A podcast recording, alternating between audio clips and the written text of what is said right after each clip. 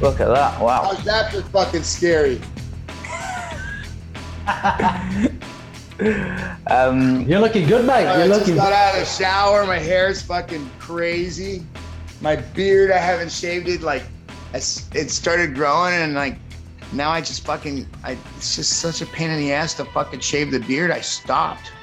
Looks good, man. You've got a bit of the, the Robin Williams fucking look going on. you're right, yeah. I could, I could, I could shave it into the fucking Sam Elliott fucking st- type of mustache. You know, the rape stash.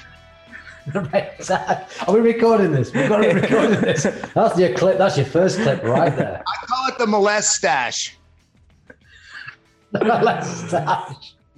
Loving it, man. Love I'm it. loving it. because it looks like you like if you look at somebody you just kind of like smile a little bit and then they go fuck what the fuck are you gonna do i'm all come on let's go to my uncle touchy petting zoo Might go down well in San Francisco. You never know.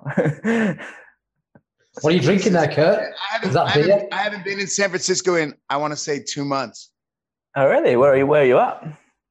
I'm, I'm i'm at my home which is like 25 minutes with good traffic outside of san francisco but like I, I got really sick and then i was in the hospital and then i got out and then i was really weak and then i had a few procedures and then fucking i just been home and then uh, they've been coming out here my guys all my black belts that, uh, that i brought up have been coming out here and like fucking cleaning the house for me and fucking doing all the shit that i can't do Wow. Amazing. Um, if, can you turn your phone uh, sideways? Will that work for you? yeah Uh, if you, yeah, perfect. There Nice. Yeah, yeah, nice. Ah, Awesome. oh, So, shit. um, God damn it. I fucking hate fucking technology so fucking much. yeah, There. nice. Well, Well, uh, um, sideways, sideways, sideways, sideways, you fuck, you fuck. Guess it'll only do sideways this way. ah, That's it. Yeah. Nice. Um, so whose room are you in? Your room is pretty cool. Uh, well, yeah, we're in our, in our academy in uh, Leeds, in England. I know you've been to the UK a few times, right? Yeah, I've been there like well, I've been there more times for like passing through, like going towards Germany and stuff like that. But I bit like last year or the year before, I was there for like a few weeks. It was really fucking cool. Where were you, mate? Uh, I went down to Cor- Cornwallen, and then I was I was I was in London, and then um, I like bopped around to like wave jujitsu, and then um, and then uh, yeah, I remember like all the towns and everything, but I started off really in the south, and it, and you guys were having a really fucking epic summer. It was like 80s out there, so all you English guys were fucking freaking out, and I'm fucking taking my clothes off. Maybe they're freaking out because you were taking your clothes off, Kurt. Maybe that was it, man. They're not used to seeing a guy it, like you. Yeah, it could it, it could have coincided like that. It might have been you freaking out because I was taking my clothes off, and everybody's, why are you taking your clothes off in the fucking beer garden? I'm all, I'm gonna catch some fucking rays, and we're gonna have a few beers, and then you know that all coincides. Perfect, man. Pro- Professor, is that a uh, Gondorian guard's helmet in the background from Lord of the Rings? Yeah, Awesome. All right, Awesome. I, this is where I step out of the conversation. This is where I step even, away. Even, even even after like my place got broken into and everything got stolen and shit like that, I still have some relics here. I got a new got a new bow. Oh, sweet. Yeah, I like to shoot bow. I like to shoot guns. I like to shoot people. I like to shoot things. You know. Do you hunt? Do you hunt, Kurt, or is it just do you hunt? Not people. Like do you hunt deer and stuff like that? Do you do that?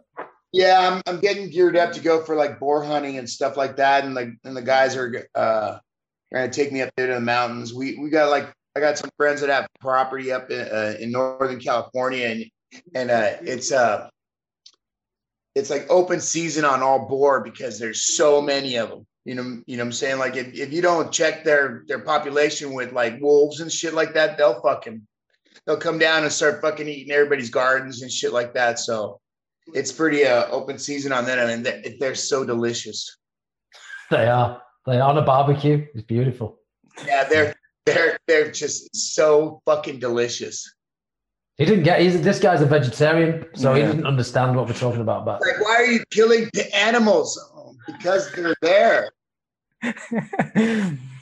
uh, Professor, we had a we had a guy come into this uh, academy um, how mu- a couple of months ago, like m- month, two months ago, was it? Adissa?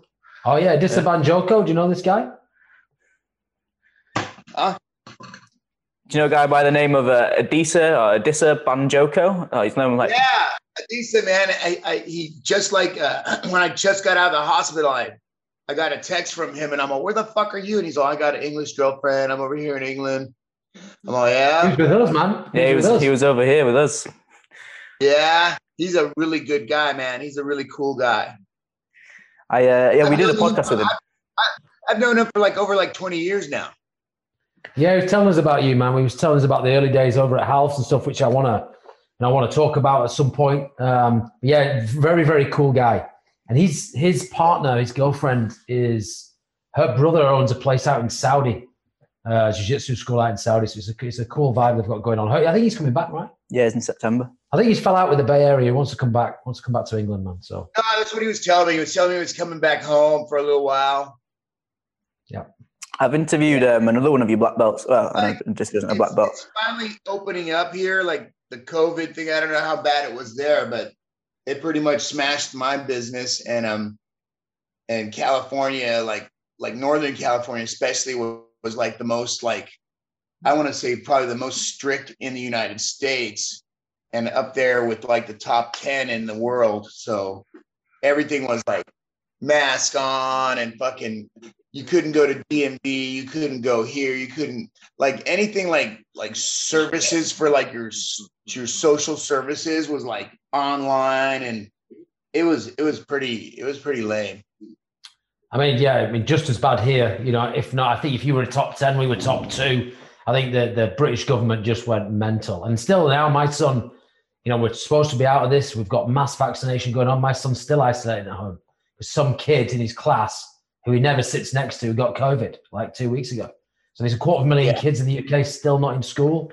Not cool, man. We need to get back to living. Wow, like like all our kids didn't go to school like all last year and this year so far, and they were all doing like Zoom classes, which like you know how to fuck off in it in a real class. Imagine fucking off in a fucking Zoom class, right?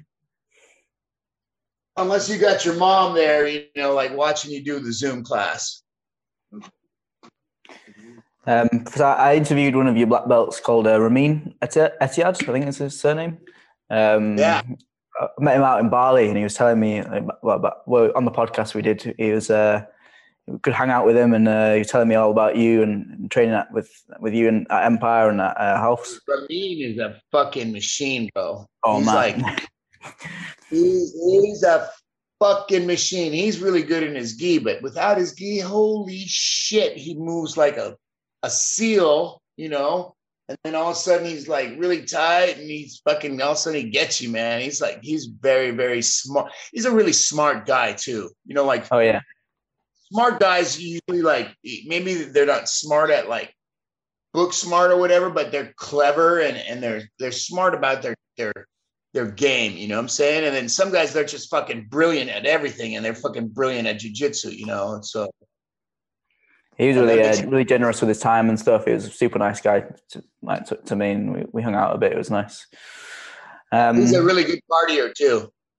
we went out on a good night out in Bali. To to be fair, he was. uh, He's really he's really good at partying. He's really good at getting chicks too. Fuck yeah, he's a handsome dude. He's a handsome dude. This guy needs all the help he can get, so that's good. fuck you. I- I would I would hang out next to fucking Ramin and his buddies because they're all fucking like gallant and shit like that, and I'll fucking pick up the scraps and shit. nice. Um, so by the way, I'm T. This is Mike. What's up, man? Um, we kind of we keep keep going basically. First, uh, um, I think I, I roughly kind of know the the story, but it'd be nice to hear you tell it about how you originally kind of were introduced to the jiu-jitsu. Uh, it, it, I was introduced to jiu-jitsu like I had like uh, finished high school and was like a few years after I was like, man, I want to say 25, 25 or 26. And um, from all the early like programming and stuff like that, uh, it was like uh, you're supposed to be married by then. And, you know, so I, I was married in a living in a condo and, and uh, Cesar Gracie was one of my mates from a, from a high school and and he disappeared. He he just like dropped off the board. But one day all of a sudden he showed up on my front porch, and and I'm like, where the fuck have you been? And he was like, well, I went to learn my family's martial art in Brazil. And I'm like, what? Well, show me something. So he he showed me Mata Leon, and, and I'm all, well, I gotta fucking learn this shit. You know, as soon as he my neck, I was like, fuck, I I've got to know this information. You know, like that's that's like information is the the the edge right? So like you know like it's just like warfare with like weapons and such as that any information is always going to be uh advantageous right? And so as soon as he showed me that i was like well i gotta i gotta start doing that. Well he started teaching us uh us friends from high school uh jim ed myself who else was over there and we'd like go over to my friend who's a fireman, a fire chief now, and um, uh, and we'd move all the furniture and fucking and, and break each other, you know. uh, we'd put out some uh, some mats and, and and Cesar would teach us. You know, we were like the first four guys that that started with him, and then uh, eventually uh, uh, started looking for a place and uh, found a like a small like thousand square foot maybe 1200 square feet uh, studio and and started from there knocked down some walls painted it and then matted it you know and then classes started. And that was before the first uh ufc and so early, early 90s then kurt? Early 90s then right? Yeah. That's like 90 like pre 93 yeah. Like 93 right? And then um i remember like watching it on on pay-per-view the very first fucking you know UFC and going jujitsu. You know, we were all, you know, we drank the Kool Aid like twice, and we were like fucking, you know, like indoctrinated. And uh, and so uh, so we we we watched the UFC and we watched the the effectiveness of Royce just fucking arm locking everybody or triangling him and, uh, and whatever, and we, we were like stoked and everything. And then right after that is when when all the uh, the doubters started to come through, like judo guys, sambo guys, wrestler guys would come in and be like, "Hey, I don't think jujitsu works." And then they'd get choked, and then they'd either sign up or they'd go away. Nice. It's very simple, you know.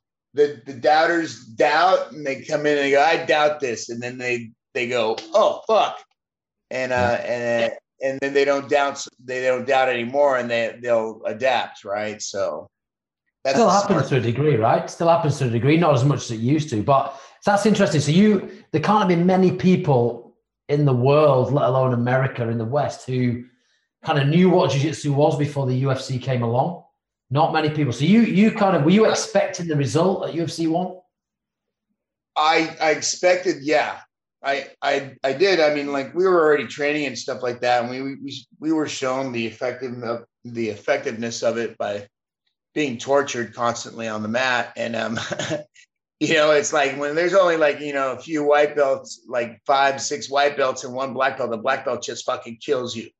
That's like my students right now. They're all listening. we were just we were just like fuck, this guy's killing us, and and so we affect we we we expected that to happen. We expected, you know, the UFC to go the way that it did. And then um as you saw like the, the UFC start develop developing, and like people were like, okay, we just can't go on the ground with them. And then then you see the evolution of the game where like it, it was like the guys that were sprawling and brawling, and the guys like, okay, we'll just take those guys down and fuck them up inside the guard. And then and now you have what you have now is like but guys are pretty well rounded. They're good at stand up. They're good at wrestling, and they got a a pretty, you know, cognitive uh, ground game, which is which which is really nice because I prefer to see the guys, you know, use use their tactics and you know put the guy down with them, some stand up or like really distract them nicely with some good stand up and, and use and use that. Why why just sit there and, and bludgeon each other? You know, which either way, you know, somebody's going to pay for that. And where you can just put the guy on bottom and, and, and finish him really nice and easy, you know. Right. Was it inevitable that you were to like find martial arts in your life, or, or were things ever to go a different way for you? Or? Uh, at that point, I, I was like, I was fucking off. I was uh I was just doing construction, really hard labor, like installing hot tubs and, and, gazebos and stuff like that all over the Bay Area. And then I'd come home and I'd go to my band practice and, and me and my friends were like fucking just fucking rocking out as fucking hard as we could and then play shows on the weekends and shit like that and get fucked up and and do all the mayhem things that that go with rock and roll and shit like that. And uh, this pulled me a different direction, and I was like, I was in uh in the midst of trying out for this band that was going to go on a European tour. They were they were they were going to go, and they needed a lead singer, and their lead singer uh, had something happen to him or whatever. And I was trying out, and um, I was I was I was going to get the last call back, you know, and, and then. Uh, the day before the last callback, fucking Ralph had everybody fucking tackle me and put me in double arm lock, and he was like coming towards me with triage shears to fucking cut my hair. And I'm cutting that fucking hair, and I'm like, "Fuck no, you can't cut that hair." I have a last call back tomorrow. If I don't get it, fuck, cut my hair. I'll come back in here, and your the hair will be gone. He's like, "You sure?" I'm like, "Yeah, I'm fucking sure." You know. And so I went to that callback, and I didn't get the gig, and somebody else got got the spot, and then um, their drummer got hit by a car, and so they didn't go. I cut my hair and I did jujitsu. I'm I'm I'm what I'm hearing here is this band was really successful, and then one by one they all disappeared.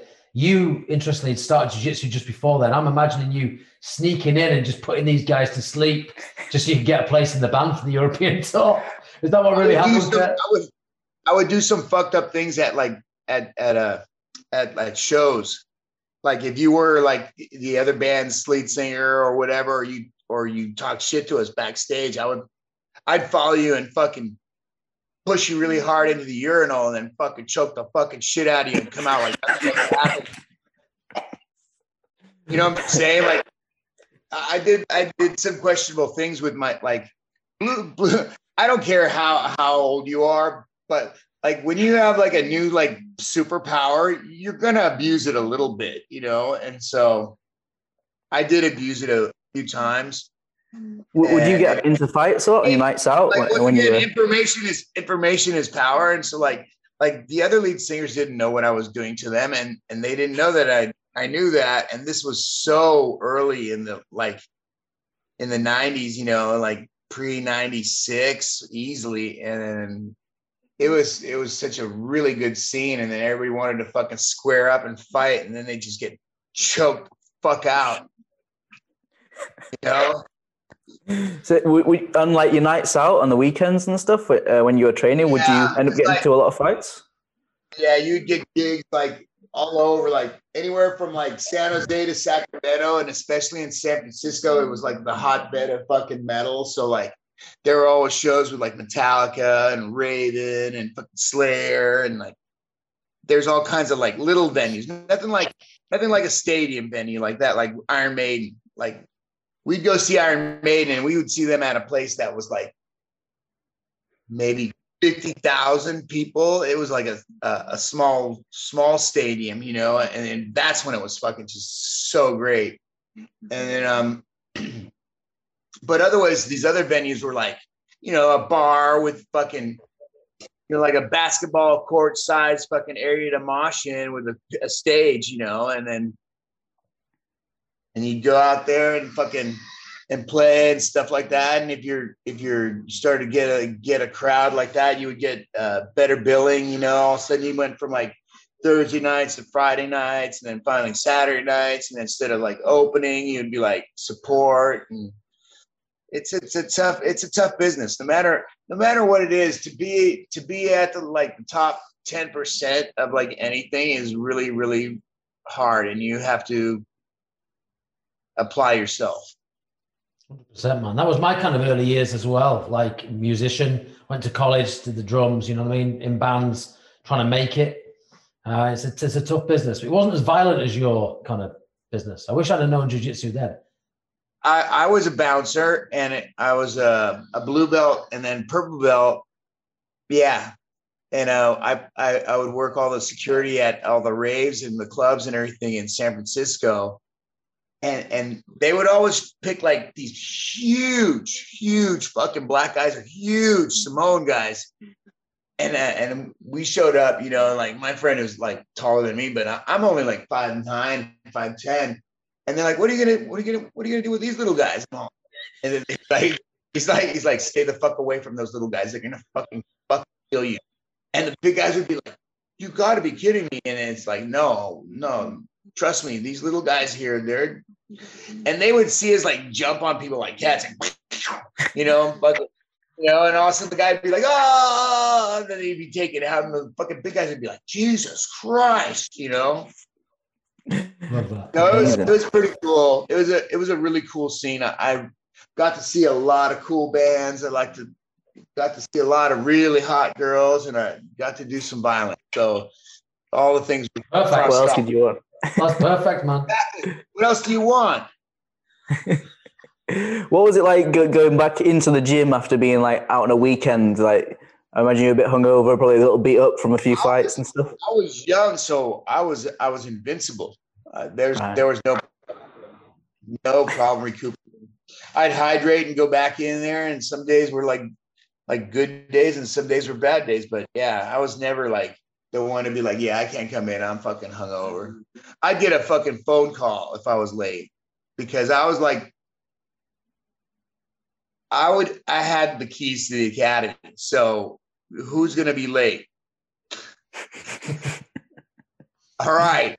So, need to say, the American's going to be there and open the place up and get the warm up started and everything like that. And then, you know, Ralph or Cesar would show up, you know. Um, I didn't have any excuses. They'd come by my house and, and fucking knock on my window and get me out of bed and shit like that. Like I, I had started already like teaching and running warm ups at like white belt and then it just went on from there. Nice. Nowadays, if people are late to your classes, is there any kind of forfeit for them, or is it you cool with it? I say I say derogatory shit and and just fucking abuse them, just abuse them, just to abuse them. You know, I'm just like, hey, yeah, fuck you. What? Were you somewhere with your boyfriend? Fuck you. And uh, you know, I'll say shit like that. But uh, but in truth, like we, we like the guys that are like on scholarship usually don't have jobs. You know what I'm saying? Like, like I, I had a job though. I was like working construction all day, and then I, and then I, I finally got like switched to like just doing jujitsu, and then I, I'd only work at nighttime. So, and that would start like late night. So that was after the classes, right? So, uh, and then in like '98, uh, Ralph opened up San Francisco, and he's like, okay, you don't need to do construction anymore. You're just going to be here at the academy in San Francisco. And, and I'm like, okay. And so how am I going to make money for food and, and rent? And, and that's when I really started like working like Thursday, Friday, Saturdays, and Sundays. And so if you could make, you know, a hundred bucks a night plus whatever, you know, you'd have enough uh, money for rent, you know, and and or your room or whatever. You usually lived the commune style, which was like a big house and everybody had a room, you know. So then you have food and a location and shit like that. But it was tough in the beginning. In the beginning, it was just like, you know, hanging out in the academy and like trying to lure people in. it sounds like T's life, man. Living in a shared house, doing the jiu-jitsu lifestyle. Nothing's moved on in the last 20 years. This guy's doing it now.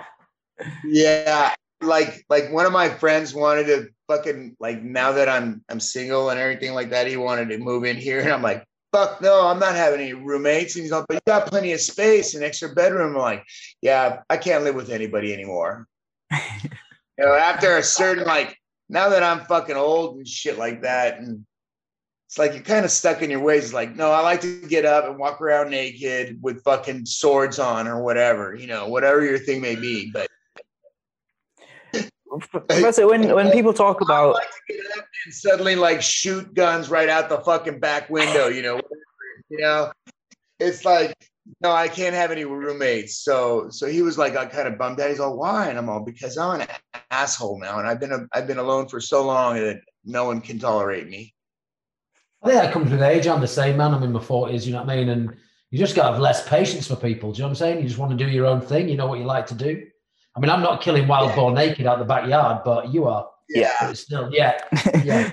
my, my my my my ideal place is gonna be somewhere like in the oh, there's my puppy. Uh, is is gonna be somewhere in uh, the mountains, right, where I can walk out naked with two machine guns and just start fucking shooting fucking wildlife for no reason. he's just like he's like fuck what an asshole you know it's like fuck I like to do fuck you know it's like if, if I want to go outside naked with two machine guns and fucking shoot squirrels squirrels and um I'll do that you know fair play. Awesome, Um, but I kind of want to speak to you a little bit um, about authenticity because, like, some of you, you're very authentically, just unapologetically yourself, right? Um, and I wondered if that and jiu-jitsu, where has jiu-jitsu become less authentic over time from those days that you were talking about with like challenge matches and stuff like that? uh there's always been like the way like like winning at any cost is, is really really what a lot of the competitors do and like they'll get one advantage and like lock the guy in another position where he can not do anything and they'll they'll they'll take that win like that. And and Ralph always explained that to me from the very beginning and everything like that. And he goes uh, and he he said something pretty profound like every now and then he would go you know there's one thing about winning and there's winning beautifully and that's when you fucking finish the guy you know? So he pretty much programmed us like fucking sharks and we get in there and we go after the finish. And if we went after the finish the whole time like we were supposed to the guy usually was so fucked up he couldn't continue or we finished him right? And so that's that's pretty much how he raised us on, on that on on keeping it real like that. It, it was like never like oh go out there and win by two points. I, I never heard him fucking say that you know i never heard him say anything like that ever you know and then like we'd go to tournaments and like guys would have stripes on their belts and i'd be what the fuck does that mean? He goes it doesn't fucking mean it go fucking kill him. And i'm like okay. So you know like the stripe thing we never saw that.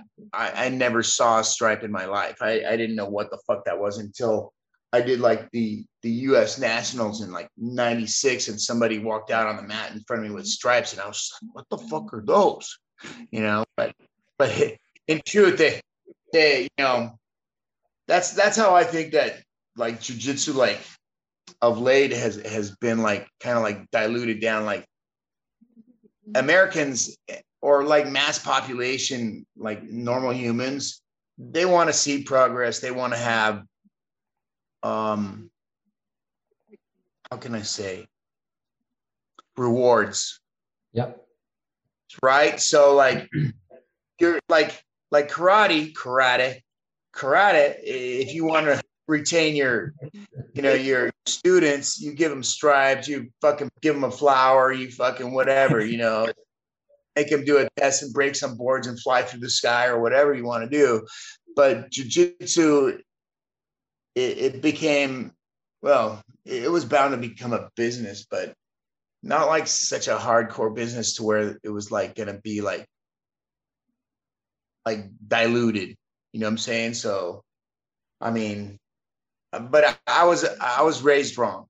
I was I was raised wrong by the by the wrong person who who who who if you wanted to like dilute stuff like I was gonna just be like look all you guys are gonna be tough. It's just a matter of long of time how long it's gonna take for you to get tough you know? Um I don't think those messages differ really. I mean my students you know I taught this week in comp class. We're a new academy but we have some kind of former athletes who are now doing jiu-jitsu uh, rugby players crossfit athletes. These guys are going to win national titles this year for sure. And my message to them is we want to build a reputation of a competition team that people fear. So when you stand across from that person in the final of the British Open, you've already won. It's that Mike Tyson effect, right? It's like, fuck, no, this guy's from British He's going to tear your fucking head off. I totally agree with that. And and Hal did that with us. With the with the first batch, it was like we were like notorious for fucking being finishers and being really fucked up and mean. And so like they'd go, uh, Matt one, so and so from whatever, and and from Ralph Gracie on that one also. And the guy, you could see the guy just be like, fuck. Fire door opens and they're running out. It'd, it'd be one of us, and, and Ralph would be over there. I want you to break his fucking arm off and bring it to me over here. And this was like four. And, and the rest would look over like, you know, at Halvin, they'd be like, that. and like us, we would like fucking have a Pavlovian response and go, yeah, yeah, yeah. And fucking our eyes would spin counterclockwise and we'd fucking go after the guy like we like he fucking insulted our mother and shit, you know? Uh-huh. but no, totally, I totally agree on that aspect. It's like, no, you're gonna hit this guy from this academy. You better be on your fucking shit. You know what I'm saying? Like, otherwise, it, it's gonna go wrong for you the whole time. You know. But yeah, I, it's kind I, of like in a legacy kind of way. You know, I, I I want people to be able to look back on their journey, whatever belt or whatever competition they're at, and be proud of their performance more than anything else. And no one can be proud, really. I don't think. Certainly, I'm not of scraping away a win by some kind of advantage and then playing the clock. Like I don't want to see that of my students. I want to look back and be proud, even if they're lost. It's the performance that matters. You know, giving themselves permission Absolutely. Absolutely. Absolutely. It's like, fuck, you went out there, you know, there's a whole bunch of guys out there in the fucking stands and said, I would have done this. And like, they would have, we wouldn't have done fucking shit. Those guys are fucking in the stands and didn't compete. You know what I'm saying? they hurt their fucking pinky and they can't go on you know but but you get you if you get out there that that right there is it says a lot about you you know i mean it's not like public speaking you know it's like somebody's going to try to jump on you and fucking choke you you know that's what you know that's what I, I said when they first threw me in a cage like when i first started doing mma it's like they're like why aren't you nervous i'm all i don't have to fucking sing They're like, why, why isn't the crowd and the lights and all the music fucking you up? I'm like, I love this. I love this fucking. I love lights. I love fucking all this. And then and then uh, and then they let let me in there. I'm like, yeah, I don't have to see. I just have to kill this person. And that was pretty much man too. You know, it was never like go go win. Have to go fucking go kill this motherfucker right now. Go fuck take him down, beat the fucking shit out of it, and kill him the referee will pull you off. And I'm like, yeah, okay. And the ref, the ref was there. Have you seen um? Have you seen any of these uh, Daisy Fresh documentaries about these pedigo submission fighting guys? Daisy On, Fresh, yeah, I've, I've I've heard about it and everything like that. I'm I'm really the worst at like like watching videos and like hanging out and stuff like that. I'm the worst at that. I'll, i would rather study ancient history and sharpen things. You know. It, it just reminded like, me of like because they go out and say like which can go hard as fuck for as long and as fast as possible, basically, and it kind of yeah. seems like they're keeping that alive a little bit as well. Uh, it's definitely captured a lot of imagination and, the culture in jiu-jitsu lately. Yeah, I haven't I haven't seen it. You know, like I think that like most of the young guys do a lot of that research and stuff like that, and they're like, "Aren't you going to research your your opponent or, you know, look this guy up?" And I'm like, I don't give a fuck who he is. And they're like, why? I'm all, I don't give a fuck. And, and they're like, why? And I'm all, because it can work two ways. I'm not like like you, like where I can think like that. Like if I look at that, then I'm gonna think of that of that too much. and um and maybe you'll be able to like stuff his his move or whatever like that. But if I think about it, it's like I'm waiting for this move, I'm waiting for this move. It, it can it can fuck you up too, you know. Like, but if I'm like open minded and everything, and I go out there and I'm just gonna just do what I do, it's it's far more um.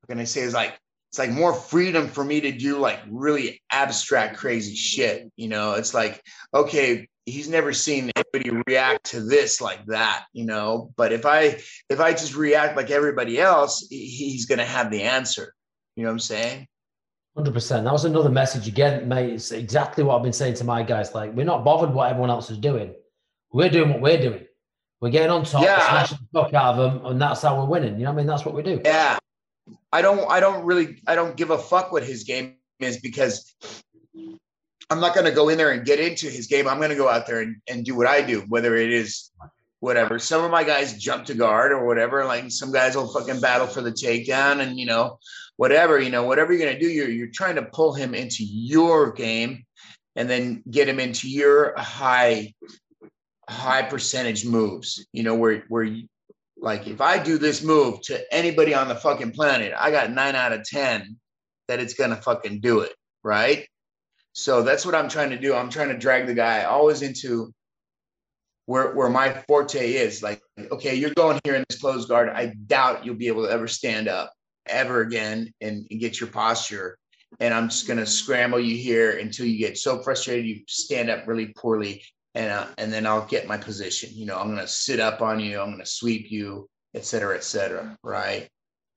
Hundred percent. It's about getting that. It's getting your game. And again, this, what I'm hearing here is a lot of what we espouse in our academy to our students. Right, to my students. This is about imposing your will on another human being taking them to a place that they've never. They don't want to go there again. So when the guy from the side who's meeting you in the final watches you compete, you've you've already won. They don't want to feel that top pressure. They don't want to feel that claustrophobia, that aggression. And people, I think, perhaps aren't used to that as much now in jiu-jitsu, which is why I'm so passionate about, you know, bringing that back. Certainly for our team. So they go there and impose themselves on other people, and that's what that's what we really want to hear. It's great to hear. So that's that's where where we're like old days like totally different. Like Ralph would fucking put us against each other and, and we'd fuck each other up. you know what I'm saying? We would kill each other.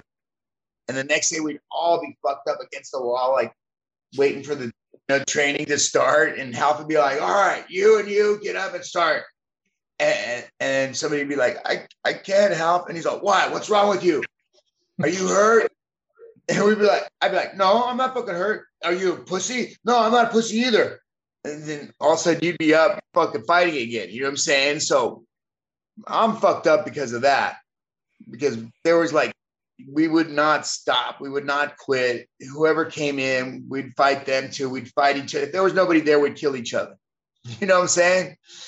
Uh, nowadays, my guys are are are far more uh, conscious of their their body warning them like so they'll take a few days off you know do rehab. They'll they'll come back stronger and better. Like me i never took any days off I, I swear to god like the longest i was out i had staph in my knee and i was out for a month. You know because it was like it was as big as a quarter and as deep in my knee. And so i had to pack it with you know, sterile gauze until it came back out and everything like that. But that was the longest break I ever had was like one month off because of that. And like every now and then you get tattooed. And so you take a couple of days off and then like, oh, I got my leg tattooed. So I can't do fucking this. So I'll do fucking only toreando passing. So the guy doesn't grab my leg. And then I got my arm tattooed. So I can only pass one arm. you know, crazy shit, crazy shit oh, you know, I got tattooed on my whole back, so I can't be on my back. I can only be passing. You know what I'm saying? you know, and you get swept and you get swept and you're like, motherfucker, and you get up on the back really fucking fast. You know what I'm saying? But Uh, Fres, the guys could you tell us nowadays are, are way smarter about their injuries and longevity because they actually have real jobs.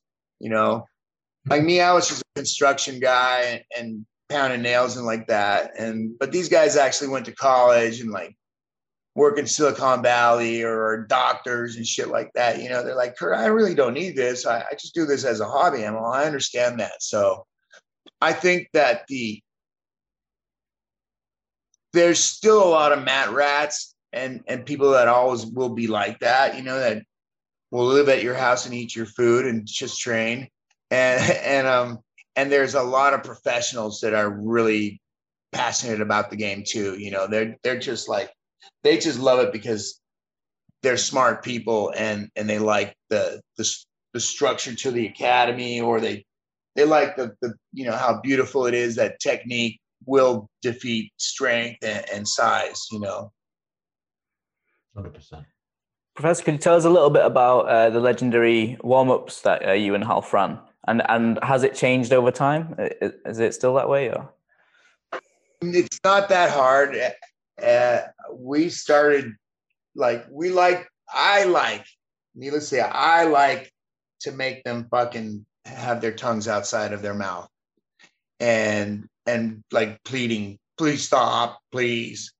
And and because i think that when you when you you when you get all that energy out of people they, they're forced to use their brain and they're forced to use technique and because they have no more power left and then I started adding in a lot of movement drills that that that simulate training. So they're all good. Like there's the, the there's the, the the movement, constant movement drills, you know, where you go back and forth with a person, you switch every minute.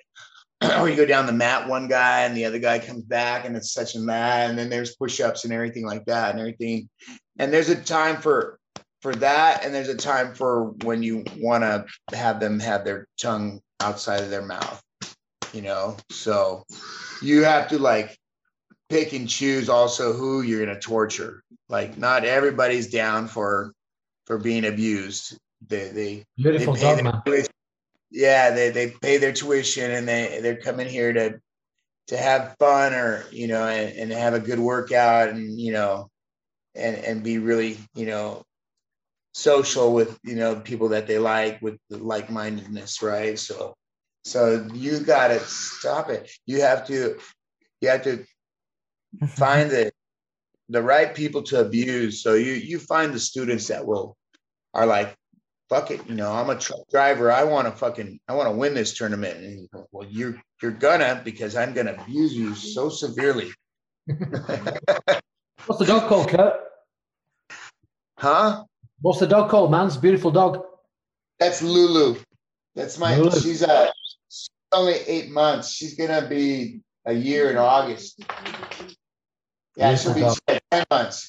She's a pit bull. You can't have them over there in England. Yeah, for sure we can. Yeah, that's a Staffy, right? The Staffordshire Bull Terrier, right? Yeah, you guys can have him there. Oh, 100%. Yeah, yeah. Beautiful dogs. Very loyal. Very, very caring, right? the best dog I ever had. I, and then I, I had one before her, but it, he died after 16 years. So I waited a couple years before I got her, and and so I, I got this one, and I'm just like, Jesus Christ, this one is so fucking nice, man. She's gorgeous, mate. Yeah, and I got a girl, so she I gotta go to the vet next week and start thinking about getting her fixed because I don't want puppies and I don't want her fucking bleeding all over the place. But she's only like 10 months old and she's got to be like fucking 60 pounds. And when she wants fucking love, she gets it. I've, I've got a question for you, man. Uh, When I was coming through kind of like mid purple belt, the move of the week thing started out, and that was a big thing. It was a big thing for me. I loved what you were doing there. It was different. Like T said, it was authentic. Like fucking go train. You fucked up a long time. Stuff I say to my students now, I just hear myself saying it. You know, if you got mounted, you fucked up way back and all that stuff. So, how did that move of the week thing start? And because that blew up, what what happened there?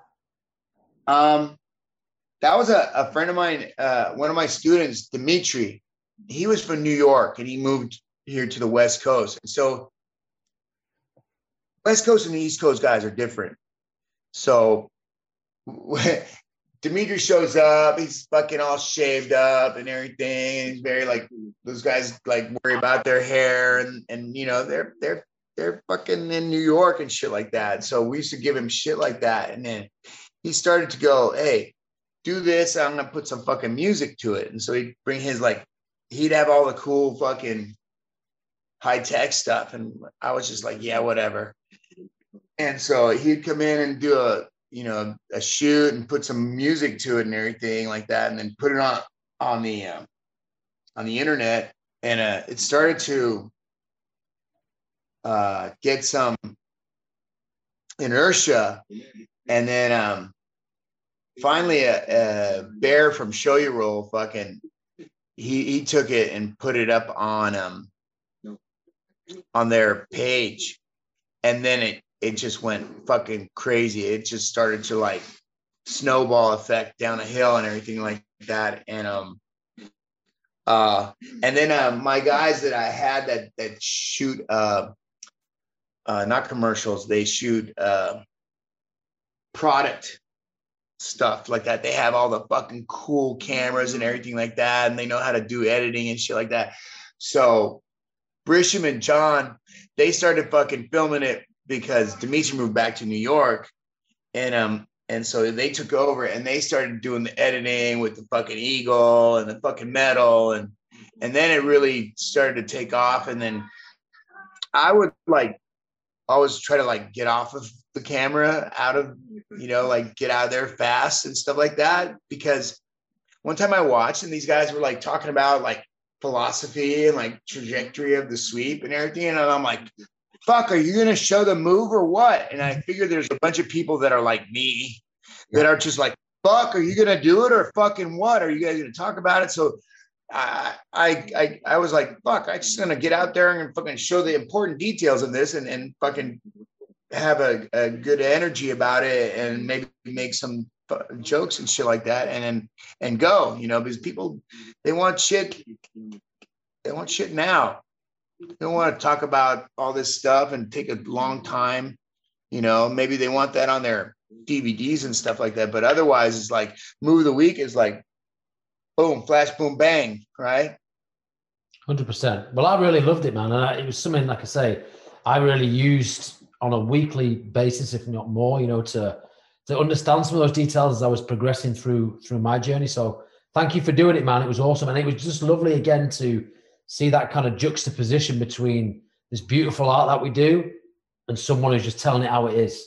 And I, I like to think that I'm trying to be a little bit like that with my students, being honest, direct, also can work in jiu-jitsu, right? Absolutely. I mean, that's that's pretty much life, right? So I mean, like people come over here and they're like, "Holy fuck, you're like you fucking say." Like, yeah, I am. What did you expect? And I'm like running around with a gun and shit like that and and doing shit whatever whatever I'm doing, you know. It's like, yeah, I'm I'm here doing art or you know doing some other crazy shit and that's because that's what I like and and that's what I do. Um and um that's what a, a lot of people wanted to like see when they started having me out for seminars and stuff like that and they realized that I was actually, you know, Kurt. I'm I'm sorry to be Kurt with you, but I am, you know. And um, but uh, I think that uh, absolutely, if you're gonna be a good instructor, I mean, that like there's better instructors, like people that can show things, but like that, but maybe they are not very socially adept. But I think that if you're really open and honest with uh, all your friends and and students and everything, everybody definitely understands you a lot better. You know, it's the authenticity, man. You know, it's getting yeah. You can you can teach you can teach the the technique in a million different ways, but it's about transmitting the information that you spoke about before to the student in the way that resonates the most deeply, in my opinion. And if that means that means being yourself, having fun, you know, having a, a laugh on the mat so they have a great time, that's going to just stick in a bit more, man. Totally get it. Totally yeah. Um, Professor, I, if, if, it's okay with you to speak about, um, I started watching uh, Anthony Bourdain's parts uh, unknown and stuff like that uh, after he passed, and I didn't know that he trained jiu-jitsu until he got to the San Francisco episode. I was like, "Oh shit, that's cool, yeah. uh, yeah. And then you guys went on that cool kind of that whole cool episode together. I just wondered if you had any like if you learned anything from uh, Tony, or if you just have some good stories or memories, or just the experience of doing was, the show. He, he was really like like he he he got ready for the warm ups. He had heard about the warm ups because um, his production assistant uh, Helen would uh, would come out and, and visit her family in San Francisco from New York, and so he got in shape to do the warm ups in the 7 a.m. class, and um, the 7 a.m. class was doing really well. It was like I don't know, 10 to 20 people, depending, you know. And then, you know, all of a sudden Tony shows up and there's fucking 50 head in the 7 a.m. yeah.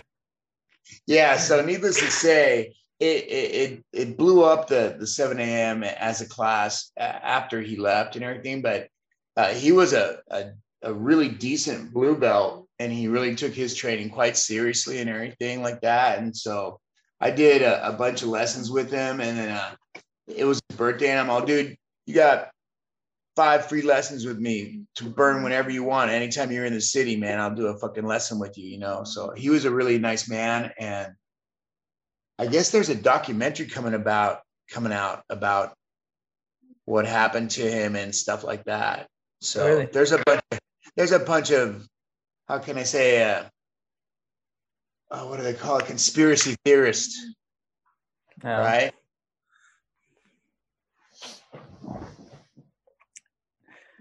So, um, Professor, I, I know you mentioned earlier about studying about ancient history and, and sharpening things, swords and stuff. Do you look a lot, lot, back into like warrior culture throughout time and stuff? And, and does that affect the way your philosophy is now? Yeah, that's that's kind of like what I've been studying like ever since I'm like and that's my dad's fault because like when I was little, he used to like take cardboard and then fucking cover it with aluminum foil and put it all over me and fucking make helmets and stuff like that. And I'd be like, ah, you know. Uh, and so I grew up like always like, and then it, wasn't so old timey or anything like that. But I'd go to Germany for for summers and they they put you in breeches, right? And your breeches come with a knife. Uh, a knife holder, you know, and they'd go, go fucking play. There was no internet. There was no fucking TV shows. There was it's like go fucking in the forest and go fucking find mushrooms or kill things, you know? Mm-hmm. And so I always collected knives and everything. And it just developed like that all through like my middle school and then finally in high school. Like I was like kind of following like timelines like ancient civilization, religion, and styles of warfare and cultures, you know. So it's really interesting how different cultures develop different types of warfare. Why did they develop it that way? Why do they fight this way? And and you see the same thing in jujitsu. Like no matter where you put the jujitsu, it, it will, how can I say, it'll mold to the culture. Kind of like, you know, the, their philosophies will be brought into it. And and they'll train it differently or, or whatever, you know? Right. You, is, is there a particular philosophy then that goes along with jiu-jitsu uh, broadly speaking? But it's always like, you know, if you finish the enemy, it's over. You know, that's that's the thing, you know, and then like everybody's like, what what do you like better? And I'm like, I like chokes. And they're like, why? I'm because you can break a guy's fucking arm and he'll keep fighting. mm. You know what I'm saying? You choke a you choke a guy out unconscious or to death, he's fucking through. right. Right. You know? Yeah. I remember um, Mike Mike has the same uh, philosophy. And then I remember times when um, you know, you get someone higher if they're hopped up on like drugs and stuff, like breaking an arm or something won't even mean anything to them. It's like, but a choke, they're going out and there's nothing, there's no resisting. Yeah, like I used to get arm locked and get caught and stuff like in the academy and or the or tournaments, and I'd be like, "Fuck that! It fucking hurts, but it don't hurt as bad as fucking losing," you know. And so it'd be like pow, pow, pow, pow, pow, and then fucking turn the other way, and I go, yeah, I'm up. You know, he'd be, you know, passing guard with one arm all next week. but, For you, but you know, you get, the guy, you get the guy in a choke, you know, like simple choke or any other chokes like that. He's fucking choked. He- I don't give a fuck how much he fucking tries to jump around. He's gonna jump around until he fucking goes out, right? Right. absolutely. Um, for you then, Professor, what does it mean to be a martial artist? um, there's a lot of responsibility and stuff like that to, for being a, a martial artist and sometimes it it sucks because you have to like kind of like not beat the shit out of people and you know you have to like hold your tongue. You know you have to show that you have restraint and you you have to you know you have to be an adult and and it's that's that's important. I got in trouble um not recently but a, a year or so almost two years now probably but it was a it was a it was a fight and um and then i went into court and the and the judge is like all right so yeah i'm gonna just drop this and you can go on your way. And the da's like wait a minute. Uh, i asked for you to to look at this first and and we'll talk to him next week. And so i left and my lawyer is one of my purple belts james he's fucking cool and shit man he's like fucking 150 plus muay thai fucking professional fights he's the best lawyer i've ever fucking seen in my life and um and he's, I don't know why he wants to see you again next week. I'm like, fuck, I don't know either. I'm kind of worried. So we go back, and then the the judge, same judge, but he's got a different demeanor on a different face. He wasn't like smiling or anything. He was like, Mr. Osiander, I'm quite appalled at your behavior. And I was like, oh fuck.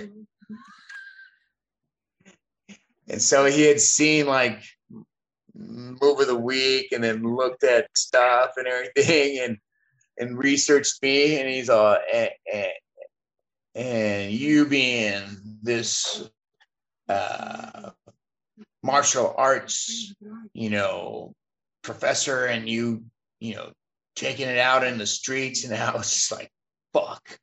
And then I was fucked you know? He was not happy that. So there's definitely a lot of responsibility. And sometimes you got to fucking eat shit and turn the other way you know no matter what. But but it it it, it makes a difference. And that needless to say the there was no internet when i first started. So luckily you could get away with everything you know saying there was no internet there's no cameras everywhere. Now there's fucking internet and there's cameras fucking everywhere. So you can't get away with shit. You know? Um, so you have to be good. Um, sometimes I'll, my brother's a, a tattoo artist, and I know you like to you do like a lot of the drawings for tattoos, right, Professor? Um, uh, I, I consider him like an artist, um, but then I also talk to him about like, well, sometimes I consider myself an artist because like what I do, like if within martial arts, is for me like inherently creative. Um, do you feel like what's your stance on that? Where, where do you feel those kind of where does the arts kind of cross over? Oh, I mean, like create, create, like that. That's totally true though. But that's that's an individual thing too. Like you can look at different like people's games and stuff like that, and they're like that. Like they might not, they not, maybe they're not so extroverted or you know creative like like that, but their game is very creative, you know, or or maybe this person is is like very like stoic and kind of like straight laced and everything, and their game is very stoic and straight laced. Also, it doesn't it doesn't have any flash to it. It just goes, you know, in straight lines. So uh, I think that your personality definitely has a, a bearing on on your on your on your jujitsu and and also the influence of your of your coach. You know, it, they'll they'll pick up things that you do and and use it your way or or or they'll change it or or whatever but uh like I, I always like was created like that like artistically so like like drawing or playing music or or or whatever. Just just whatever was fucking off. We we we all, I always did it like as as best as I could, you know, uh, like be a crazy maniac and jump off of things and like you know race our motorcycles like really really fast in in public traffic and stuff like that or you know build our our muscle cars and, or, or, or anything like that like it all it always came through so like when i started doing jiu-jitsu it was like okay i'm gonna do this just like i did everything else i'm gonna fucking put myself into it and do it as as hard as I can so that I can be as good as I can. Yeah, it's an expression of oneself, right? How much do you think then, as a professor, you should seek to influence one of your students' expressive nature in jiu-jitsu, or should you allow it to develop and flourish in their own way?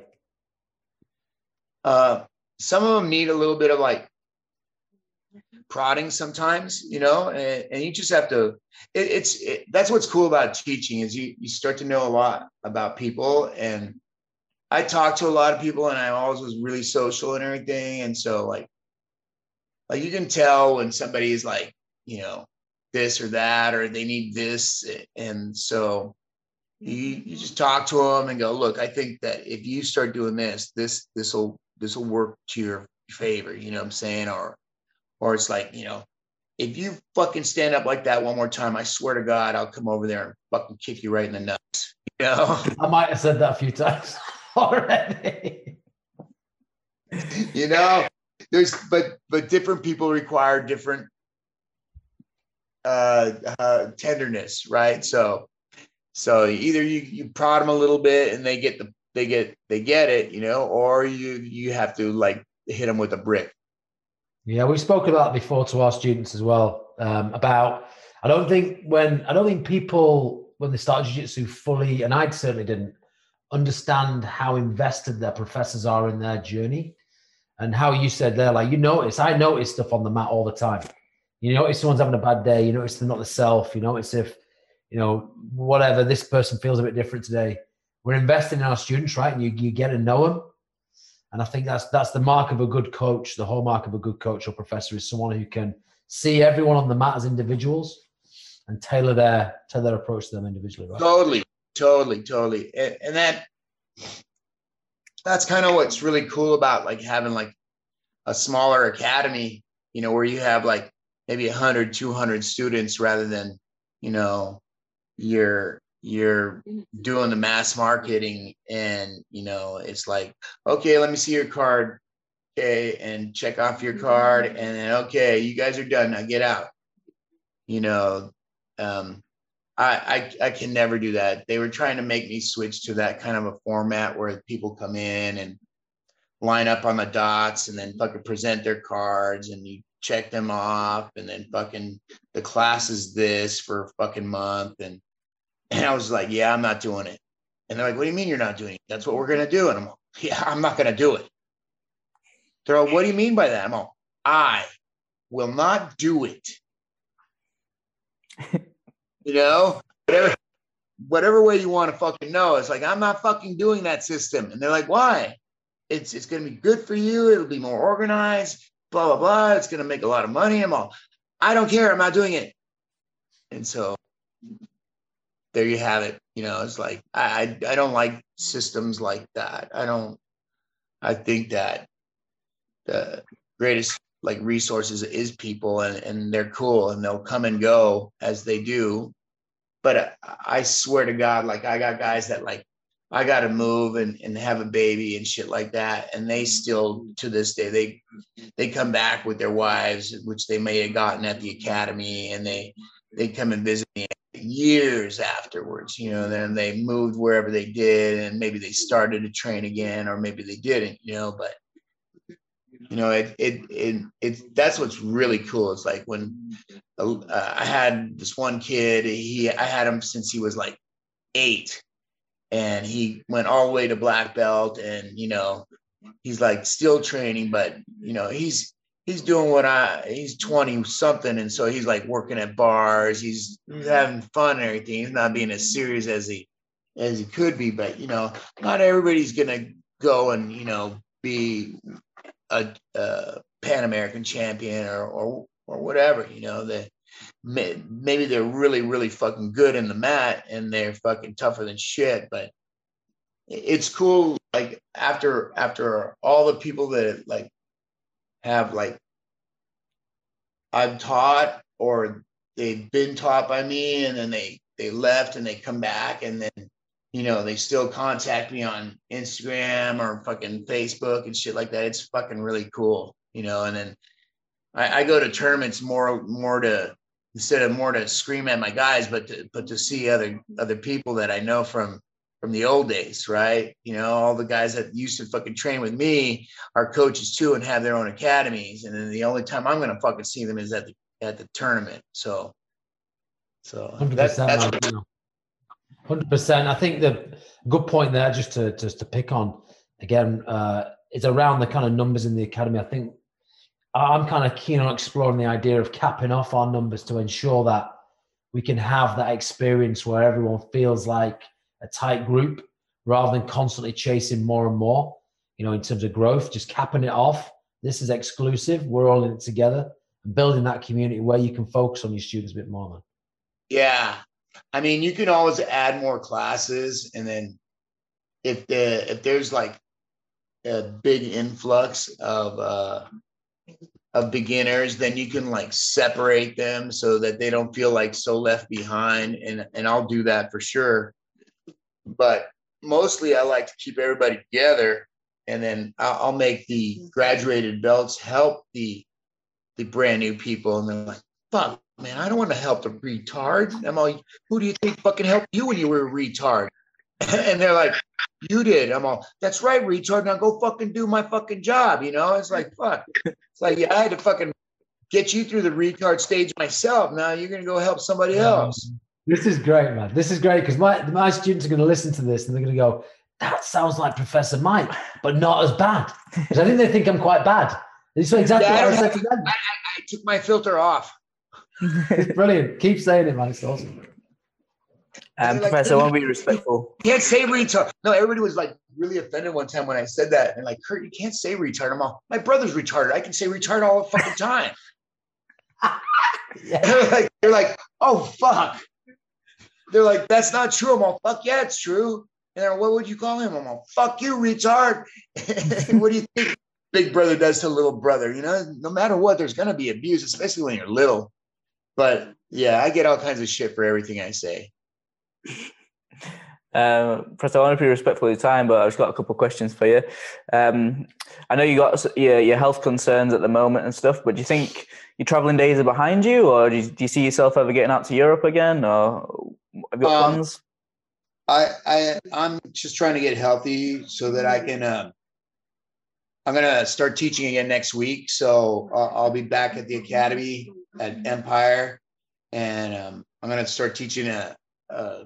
There's a small town a couple minutes away from here. I'm gonna do a couple of night classes uh, over there too. So I'm going to start to get back into teaching and everything like that. And uh, I can't really move around very well.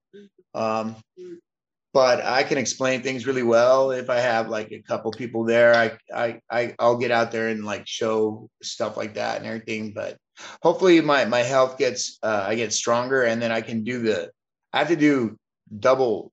I have to do both my hips. I have to replace both sides. Wow. Because they're they're I, I use them up. My my my my sock my my femurs in in my socket like with no no no nothing in there, just bone on bone. And and um uh, my diet my diabetic attack that I had here, it, it kind of left me so waste uh, so so so weak um, that they don't want to do any surgeries like anytime soon until I get stronger. And so that that's the only thing that's holding me back right now is that. Awesome. Well, I do hope that uh, they all go well and you recover quickly. Um, Hundred percent. Yeah, absolutely. We're sending you all the best, man, from yeah. England. Um, and if you ever do in the future make it over, we'd love to love to come see you. Or if you make it over here, that'd be amazing. Oh no, I'm coming back to England. That's for sure. Because last time the armor guy was closed. yeah, you know, I was, I was I was in this town. It has this. Uh, this really fucking bitching uh, uh, church, but they they put it up and then it rained and fucking it warped all the wood into a weird twist. I forget what town it was, but it was really good jujitsu up there and really cool people. And uh, and and they knew that I was into fucking stuff like that. And they're like, dude, it's too bad. It, it's this weekend. Everybody's gone. I, the armorer is not here. And so I'm going back to England. I, I have to go to to I have to I have to do all England and Scotland and Wales trip. Is there a lot of shit I gotta see? I got, I want to go see where Hadrian's Wall was. I want to see. Uh, you been to York? Wow. You been to York, Kurt? Huh? You been to York? I think I don't know. I think so.